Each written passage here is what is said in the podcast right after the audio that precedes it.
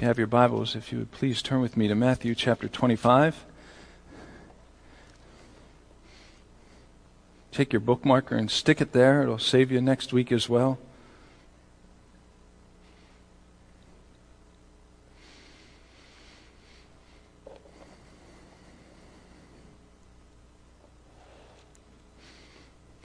So my, my picture that's on the, the graphic, I turned around to look at it. I can look that way as well. But so when I, was thinking about this sermon and, and each according to one's ability, um, talking about uh, parable of the talents or the bag of gold or whichever your translation has. I'm actually going to read from one translation. What's going to be on the screen is a little different. But I was thinking right away, oh, you know, whether it's Marvel or whichever your, your favorite heroes are and all of these movies that keep coming out. And I was like, oh, which one do I want to be?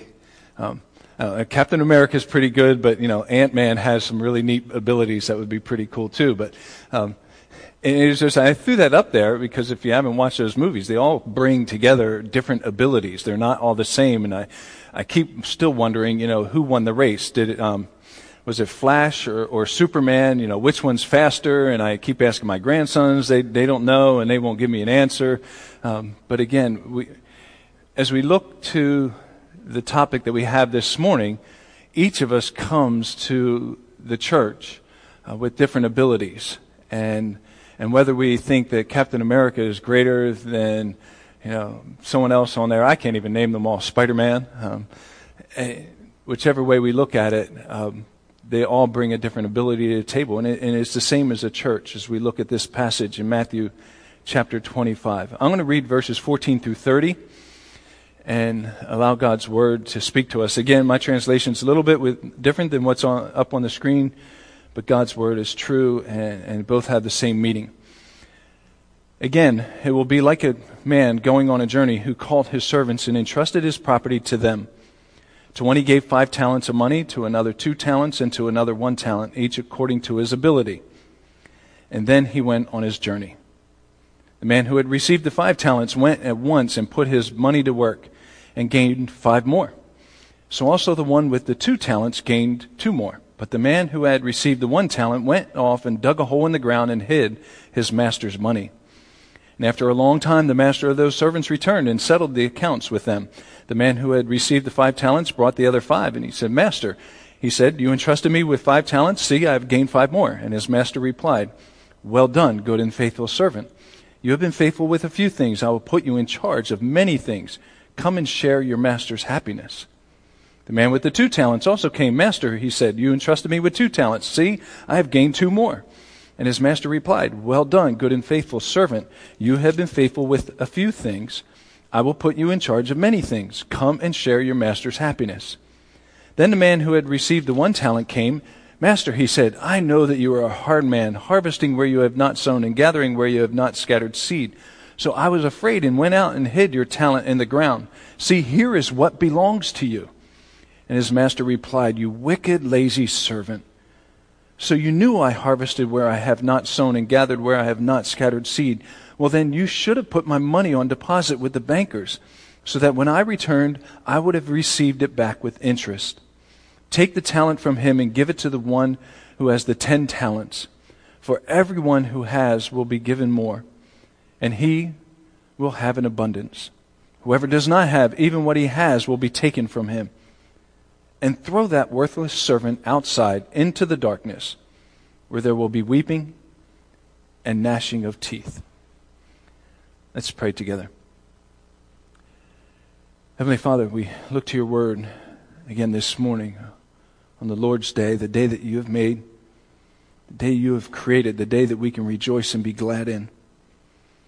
So, whether we're here in this auditorium this morning, hearing your word, or at home, or and a later time listening to your word, I pray, Lord, that your word speaks to us. That your word is quickened to our hearts. And we understand where we're at in your kingdom. We understand what our responsibility is in your kingdom. I thank you, Lord, for having a calling on each and every one of our lives. May we walk out of here this morning knowing that we have what you have given to us, and we are committed to use it for you. We ask this in Jesus' name. Amen. So we continue today looking at the book of uh, Matthew, chapter 25, and looking at these three parables. Uh, last week we talked about the parable of the ten virgins, the five wise, and the five foolish. Um, coming to that last sentence that Jesus gave to us, therefore keep watch because you do not know the day or the hour. Basically, as Christians, we should be awake, not be asleep. Um, yet we, we are given that parable. And so God does call us to be awake. But as I was pondering these three parables and thinking about them and trying to get an understanding of how they all flow together and why does Jesus give them one right after the other, how do they build upon each other, it, started to, to come to me and I realized and, and as I thought about it more and more, I came to understand that the first parable is really talking about who we are that, that we're either asleep or we're awake. Uh, we're either wise or we're foolish. And it talks about who we are. And as we get into the next passage of, the, of this chapter in verses 14 through 30, Jesus starts to talk about our ability, what, what God has given to us as talents, as treasures, as gifts into our lives where we can be of service to each other and building each other up. And that's what we're going to talk about this morning. And so the one is about who we are, and the other one is about what we have and what we're doing with it. And then as we get into the next parable, which I'll look at next week, is how we're using the treasures in, that God has given us into our lives, the, the, the goodness that God has given into our lives, and how we're using that for the goodness of others as well. And so they, they expand and grow on each other as we go through these parables. And each one has a, their own little twist to it, their own little turns. Um, but yet, with all three of them, they stand together. It, it's a, like a three legged stool. We have a four legged stool up here, but it, it's a three legged stool that if I would rip one of the legs out of the three legged stool, you're not going to sit for very long. And certainly if I rip two out, um, now, now we're really in trouble and we're teetering and tottering. And so all three of these passages go together. And I can't take any one of them and say, well, here, here I got the first one and I know who I am. I'm a believer in Jesus Christ. I'm committed to Him. I'm following Him. And, and this is where I'm at. Well, you're sitting on one leg of the stool. You still need the other two legs because all three of these parables give two results. They give a result of either you're in the kingdom of heaven and that's where your eternity lies, or you're in the kingdom of hell and that's where your eternity lies. So we have two separate routes in two different places and there's nothing in between. And so pulling the leg out from any one of these, our stool falls over. And so I, and, and I then have to go to and say, well, Ralph, what about God's grace? His forgiveness of us? And so God's grace and mercy are free. And they come to us with a choice of living in the kingdom of God, living in the kingdom of God and serving Him and giving all of ourselves to Him. But I'm not ready to cut Matthew 25 out of my Bible for the sake of a misunderstanding of God's grace. And that's where these three parables become tough for us and they become hard for us to chew on because I can't, with a misunderstanding of God's grace, just rip this parable out of my Bible. And yet God says in Matthew chapter 25, we're either awake for Him or we're in sleep in danger of falling away and then I get into the next parable where I have to serve him in certain ways, and he calls on us to serve in certain ways. And if I don't, he's going to throw me out where there's weeping and gnashing of teeth. And then I get to the next passage in, the, in Matthew 25 with the sheep and the goats, and with, with serving God and, and giving food and water and, and drink and visiting someone in prison. And if I'm not doing those things, and then again, that stool's ripped out. Well, what about God's grace? And with God's grace, He says, live in my kingdom, but do the things that people inside my kingdom do. And if you're not doing the things that people inside my kingdom do, then you really don't have God's grace because you really haven't asked me to be Lord of your life and you're living in the kingdom of man outside of the kingdom of God. And so all three of the legs of the stool sit there together. All three of them hold together. And as all three of those parables sit together, I want to ask a question and then answer the question this morning. Because the question becomes, as I get to these, where we're told to keep watch, and then in verse 30, throw that worthless servant out into the darkness where there'll be weeping and gnashing of, of teeth.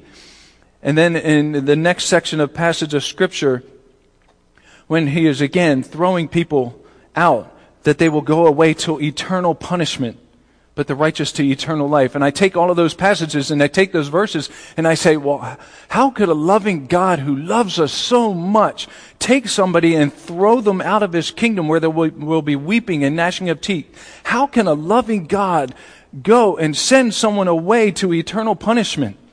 How can a loving God ever do such a thing? If you claim that God is love, that 1 John 4 8 says, because God is love, how can a loving God do that to anybody? And that's the challenge that sits in front of us as Christians. We need to be able to answer the question of how will a loving God who loves us so much, we're, we're the jewel of his creation.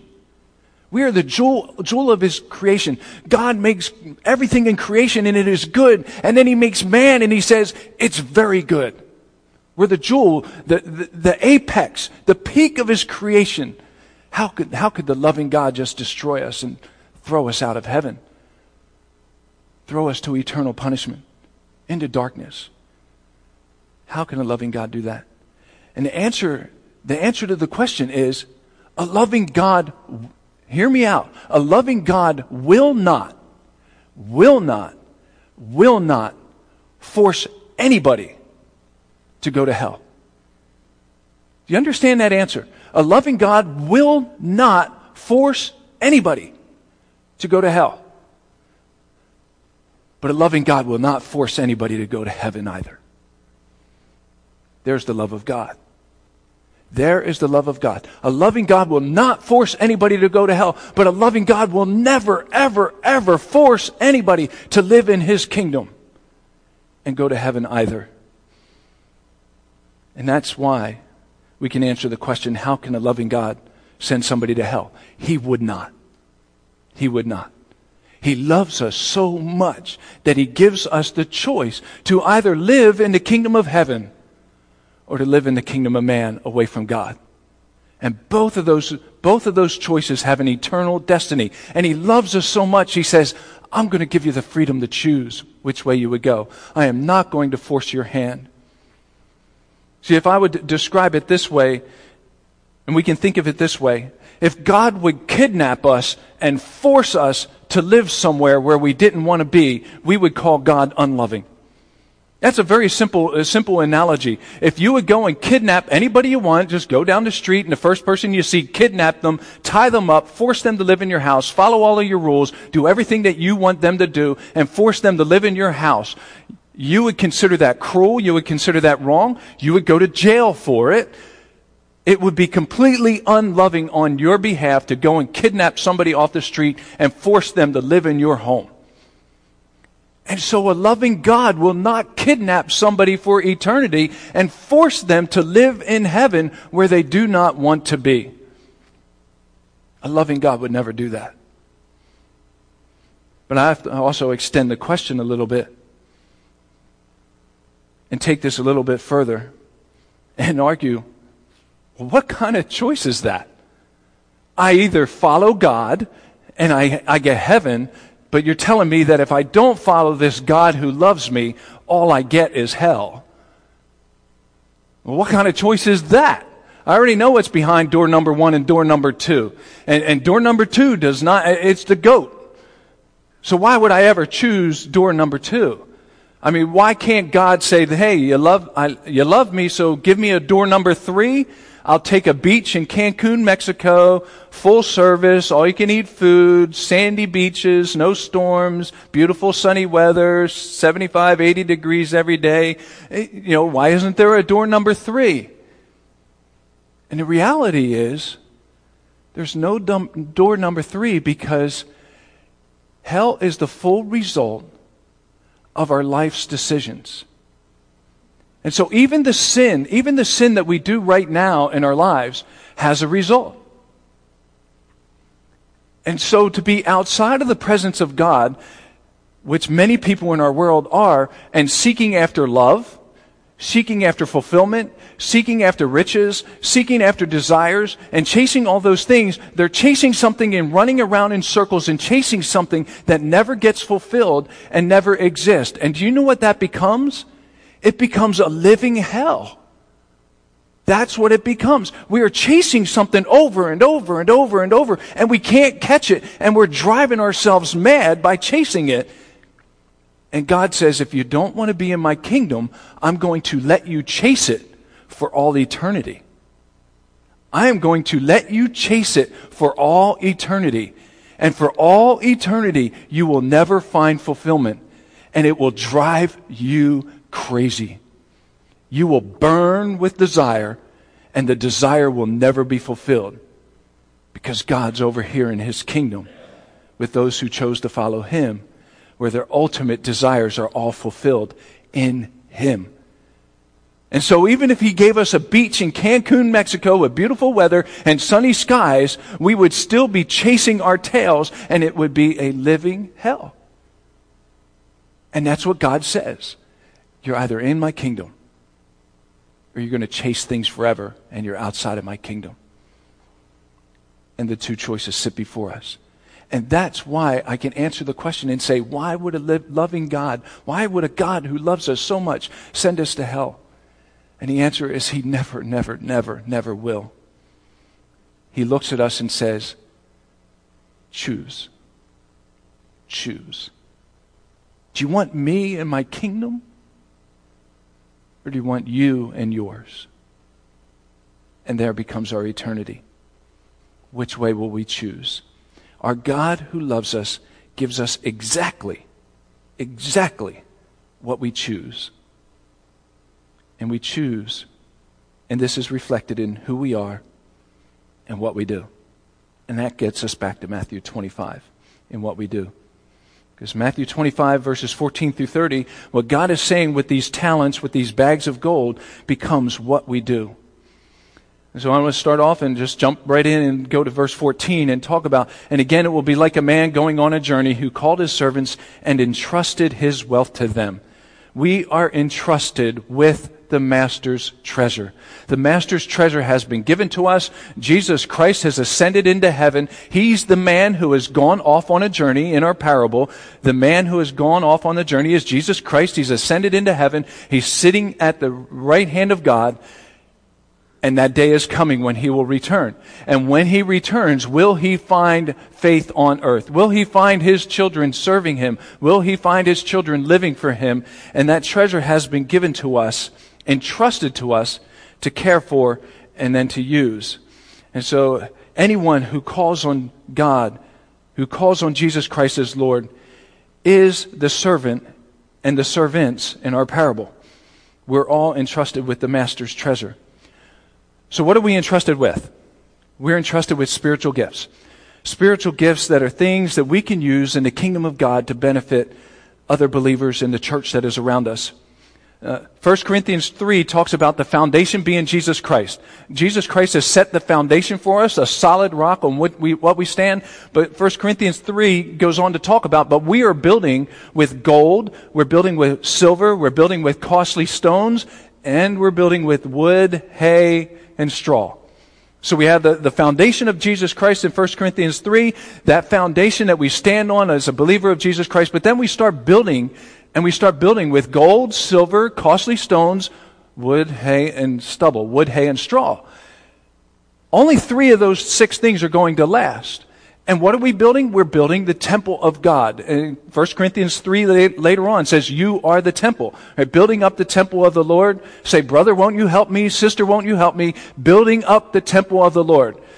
That's a Sunday school course. If you've never learned that, I'm not singing this morning, but building up the temple, building up the temple, building up the temple of the Lord. So, brother, won't you help me? Sister, won't you help me? You sing those songs as a little kid. You don't know what you're talking about. And then when you get old, you say, Oh, I got it. The truth is, the light came on. Uh, the truth is there that, that we're building up the temple with gold, silver, and costly stones. What are the gold, silver, and costly stones that God gives us? We don't have to go dig for them. We don't have to go look for them. God through his, his Holy Spirit, pours the Holy Spirit into us and says, Here's a gift. I'm giving it to you. Two passages. They're easy to remember. Remember, there's a couple of other verses in 1 Peter and Ephesians, but here's the two that I always remember. Chapter 12. If you can remember chapter 12, Romans chapter 12, 1 Corinthians chapter 12. Uh, it's the only way that I can remember them. Chapter 12, Romans 12, 1 Corinthians chapter 12. Read through both passages on your own. Understand the gifts that God has given to you.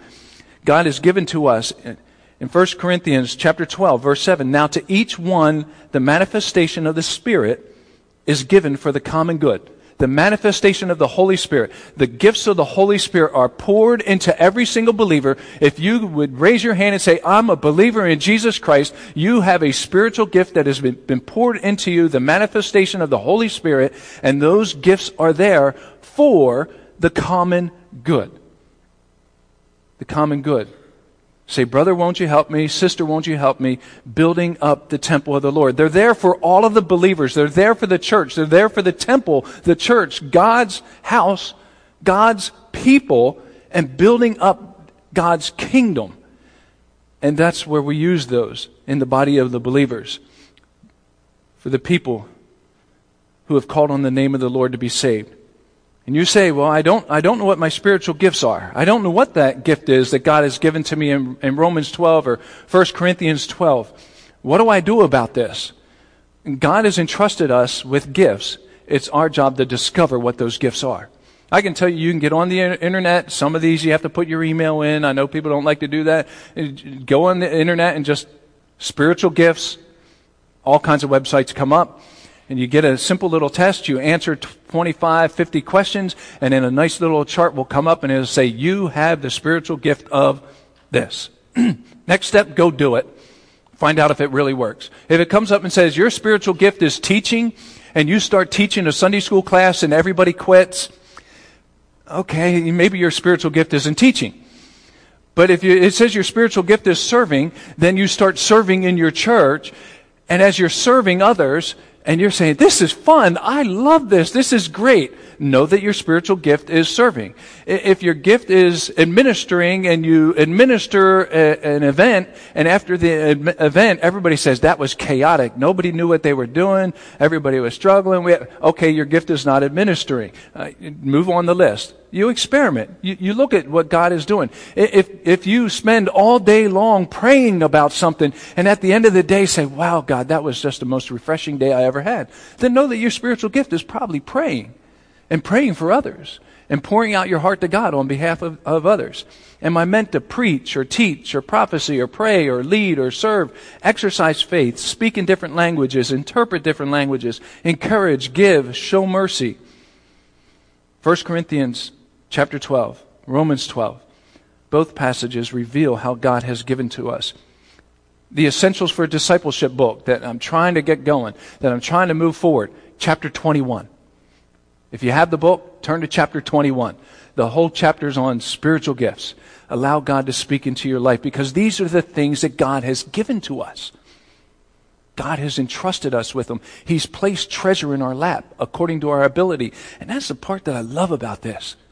God doesn't come to us and say, Here, I want you to teach. And then you go off and struggle. God's the one who has given you that ability, that bag of gold, that treasure, that talent. And then we carry it forward for God. Interesting part about the gifts that He's entrusted with us is they're given by the Holy Spirit, and there's no return policy in the kingdom of God. The reality, hey, it's Christmas time coming up if, if, if God gives Ralphie a bunny suit that's pink, got to put it on on Christmas morning.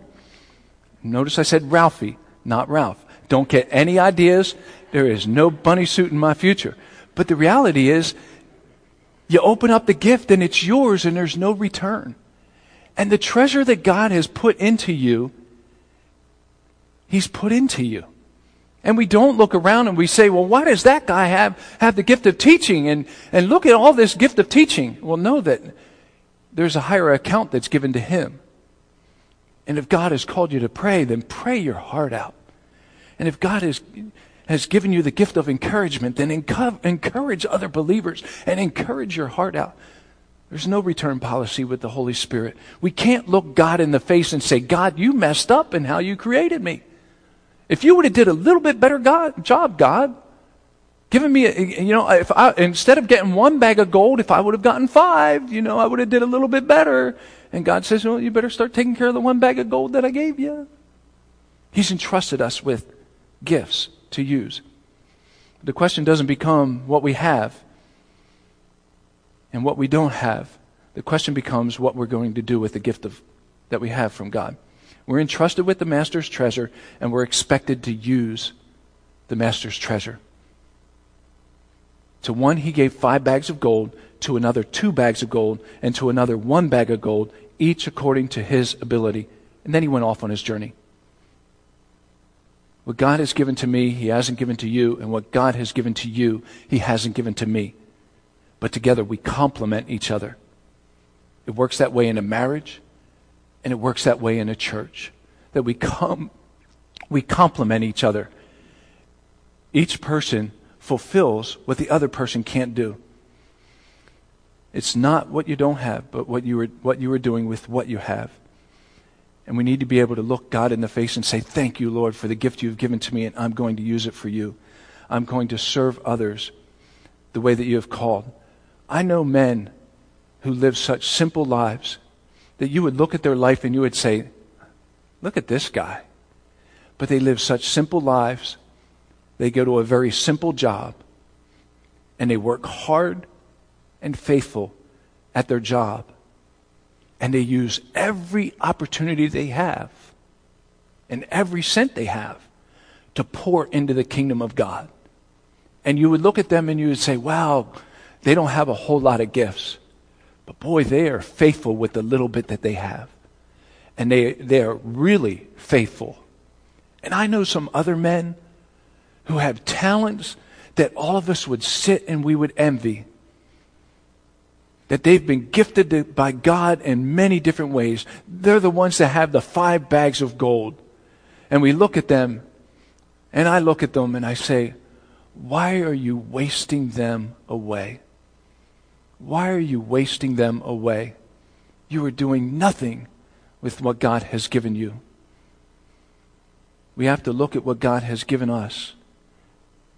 And we need to make sure that we don't find ourselves being called a lazy and wicked servant in our parable, verses 16, verses 16 and 17 tells us the one with the five bags and the one with the two bags went at once. I love that word that I found when I was reading through this the other day, that they went at once. The man who had received five talents went at once. So also the one who had the two talents. They went at once. They didn't mess around. They said, Thank you, God, for what you have given to me, and I am going and I'm going to start using them. Do you know the went at once word does not find with the guy that with one talent? I don't know if he sat and pondered it a long time or what he did until he finally came to the conclusion, I'll just bury it in the ground and wait for, for my master to come back. But I know he didn't go at once. See, God has entrusted us with these gifts and he expects us to use these gifts for the master. We got to be careful that we don't find ourselves being lazy with what God has given to us. I want to make this practical for a moment. 1 Corinthians 3 tells me that we need, we have these gifts for the common good. And so, knowing that this is for the go- common good, it means that we spur one another towards good works. We encourage one another.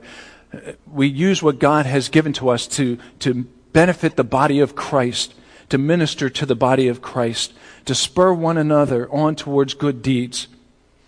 The practical part of this is it's becoming increasingly difficult in our day. Let's face the reality, there's a lot of empty seats in our auditorium, and we only have half the seats that we normally set up. It's very hard and difficult to minister using the gifts that God has given to us in this day. But God still calls on us to be creative and to be faithful in what God has given to us. I want to try and walk a really fine line here.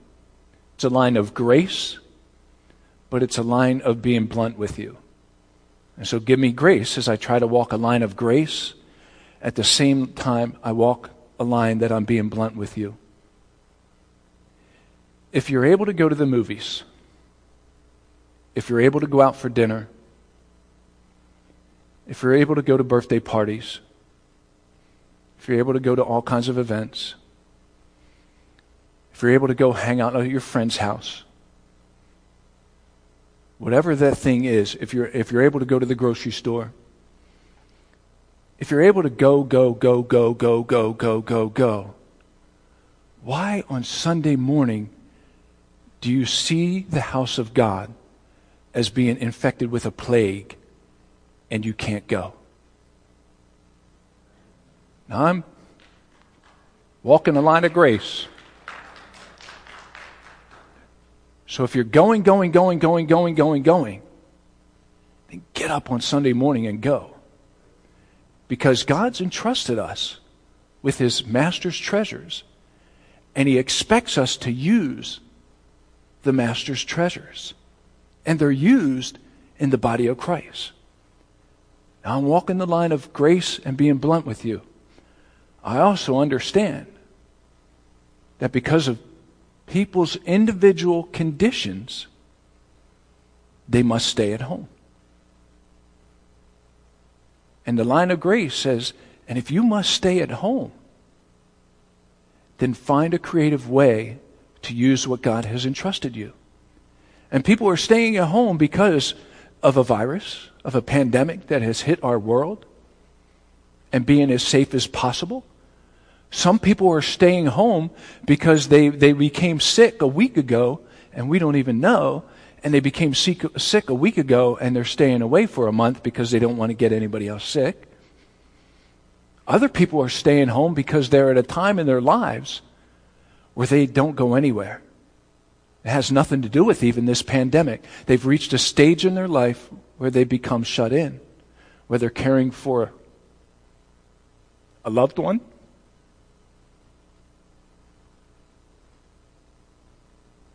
we have to be careful and walk a line of grace. But my encouragement is if you're in that condition, we don't get to say to God, I don't have to do anything for you. Because we don't want to be the servant who buries our gift in the sand. And so if we're shut in at home, we have to find ourselves with the gifts that God has given to us in our situation in life. And whether that gift is to pray for others or encourage one another or to serve somebody, make sure that you are looking, searching, and using your gifts, even when you're shut in in your home, to minister into other people's lives. And so, being with that walk of grace, God can use us wherever we're at whether we're in a church building or whether we're in a home. And God can use us. And don't ever discount the work of God. Don't look for, uh, don't look for excuses. Look for ownership. I believe it's up there on a sign on my right and my left. Don't look for excuses. Look for ownership. Don't uh, go from impossible to possible and seek God out on how do I use my gifts when I'm shut in in my home. But the other side of that is don't find an excuse to become a lazy and wicked servant when I'm going, going, going, going, going, going, going, but on Sunday morning I want to hide from God's people in the church where God has called me to minister. And He hasn't just called me in a pulpit, in a pulpit and behind a lectern to minister, we joked about that this morning. He just hasn't called me to get behind a lectern to minister. This is only a part of Sunday morning. He has called each and every one of you to pour your gifts into somebody else. And whether that is serving or giving or encouraging or, or speaking a word of truth, of prophecy into somebody's life, we have to come together and express this as God's people. We're entrusted with the Master's treasure. We're expected to use the Master's treasure. And we are enriched for using the Master's treasure know that what God has given to you, He will continue to bless you. Moving down to verse 29 in this passage, for, for whoever has will be given more, and he will have an abundant. Whoever does not have, even what they have, will be taken from them. Jesus brings forth a statement where if we're using what we have been entrusted with, God will continue to bless us and bless us and bless us and give us more. And if you're using your treasures that He has given to you to the best of your ability, He is going to keep giving you more and more opportunity to use those treasures. But if we're burying them in the sand and doing nothing in, with them, if we're not fanning them into a flame, as Paul just tells 1 Timothy to fan into flame the gift that has been given to you, if we're not fanning it into a flame and burying it, then we get on the wrong side of this message. We don't want to be found slothful in our usefulness for God. Because if we are, He will not in turn burden us for more. If we're praying to God, God, just give me the gift of prophecy. I really want the gift of prophecy. And God's going to say, Yeah, but you haven't started using the gift of service that I gave you. Why should I give you the gift of prophecy? God, I really want to teach one of those classes. Yeah, but I've given you the gift of prayer and you haven't prayed for anybody in the last six months. You see how that works? And if we use what the Holy Spirit has given to us, He'll keep pouring into our lives and giving us more and giving us more opportunity to serve Him. When we read through the Bible, we see people who were blessed and that were found faithful by God and they were used by God and they were used to serve mankind around them and to serve the kingdoms that are around us. And God blesses so many different people in so many different ways. But again, when we read through the Old Testament and the New Testament and we read about people who are unfaithful with what God has given to them, He pulls back His hand from them. Read through King Solomon. King Solomon was great. He asked for wisdom instead of treasure. God blessed him and blessed him and blessed him. But he went off and he married 700 women who led him astray to all kinds of different gods around him. And instead of worshiping the Lord, which he did continue to do, he also went up on the high places and worshiped all the gods of all of his wives that he had. And, and he worshiped all of them. And because of it, what did God do? He pulled the kingdom out from underneath him and separated the kingdom that God had brought forth, and he separated into two separate kingdoms with their sons. Solomon started well, but he didn't finish well. We need to be careful that we're using what God has given to us and using it in the right way for God's kingdom and allow Him to bless us with more. The Apostle Paul says, I press on toward the goal to win the prize for which Christ Jesus has called me heavenward, which God has called me heavenward in Christ Jesus. He's pressing forward. He's not giving up. I don't talk about running a lot, but I'll use an illustration from running. There's a reality when I'm running, and if I want to go a long distance, just get far from home. Just get far from home. When you're six, seven miles from home, there's only one thing to do. You got to turn around and come back and run home. The other option is you could call and go, oh, I'm really tired. Will you come pick me up? I've never done that. I've never done that. But that's one option. Or the other option is, hey, I'm halfway to Shippensburg. Can you meet me there? But you get so far from home, you have to turn on and you have to press on to win the prize. You have to press on and run that next six and a half, seven miles and press on and press on. No matter how bad it hurts, no matter how tired you are, you forgot to take your water and you press on to get to the end of the race. And God has entrusted us with spiritual gifts. He's expecting us to use it in the body of believers, and He's enriching us and pouring into our lives blessings over and over. But we got to keep pressing on and pressing on. We either quit or we press on serving God in His church. There's two conclusions in our story. I started in my introduction. Well done, good and faithful servant. You have been faithful with a few things. I will put you in charge of many things. Come and share in your master's happiness. I love that conclusion. But there's two conclusions. And the second one is, and throw that worthless servant outside into the darkness where there will be weeping and gnashing of teeth. God's entrusting us. He's expecting us to do something. And in turn, He will enrich us. We need to look forward to the prize and keep serving the way that God has called us. I'm going to conclude with Matthew chapter 6, verses 19 through 21. Matthew 6, 19 through 21. Do not store up for yourselves treasures on earth where moth and vermin destroy, but where thieves and thieves break in and steal. But store up for yourselves treasure in heaven where moths and vermin do not destroy, where thieves do not break in and steal. For where your treasure is, there your heart will be also. Seek God out. Find your spiritual gift. Start using it for God's kingdom. Start using it for your brother and sister that are sitting next to you. Start using it for your brother and sister that are home. Start using it to service God's church. Let's pray together. Heavenly Father, through your Holy Spirit, you have poured into each and every one of our lives. Like a big Christmas present dropped on our lap, a birthday present where you say, Happy birthday. You're part of the kingdom of God. You have accepted me as Lord and Savior. And here I'm giving you this. Use it wisely. Lord, first, help us to open up those treasures, to open them up and understand what you've done for us. Lord, help us to understand what our responsibility is with those gifts, that we don't take them for granted. We fan them into flame. We learn about them. We study about them. We seek out others who have the same gift and learn from them. We find ways to use them in your service.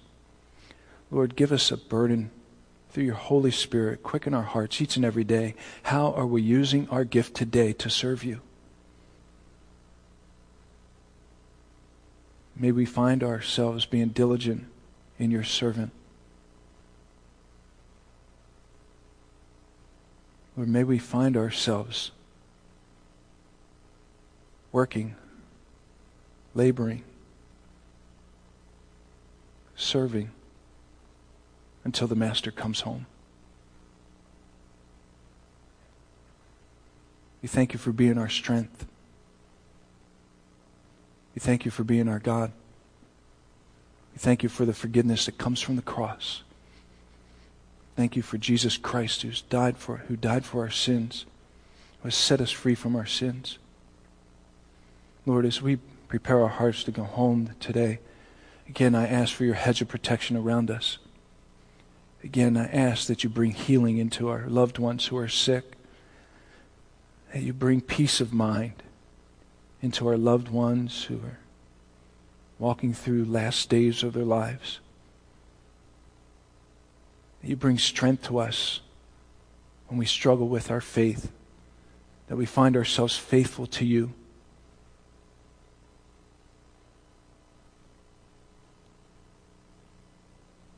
Lord, fill us with your Holy Spirit that we have the strength to walk in this world. Help us to stand so that in the end we will stand. When we are weak and we're faltering, Lord, be the one who lifts us up.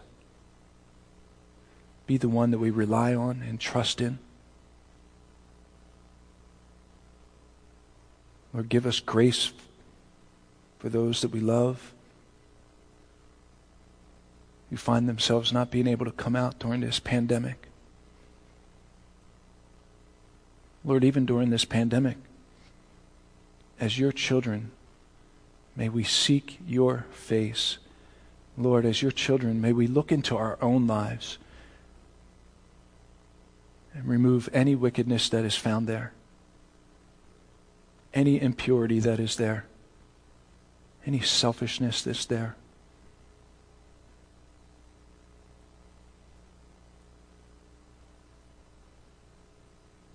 May we be a light unto the world, willing to let that light shine before men. God, do a great work through each and every one of us. Pray that your mercy is with us, your grace is with us. And we thank you that you do go with us. You have promised to never leave us nor forsake us, and we will rest in that promise as we're separate from each other. Thank you again for the great work that you're doing in each of us. We ask this in Jesus' name. Amen. God bless you. God bless you so much. Have a wonderful week.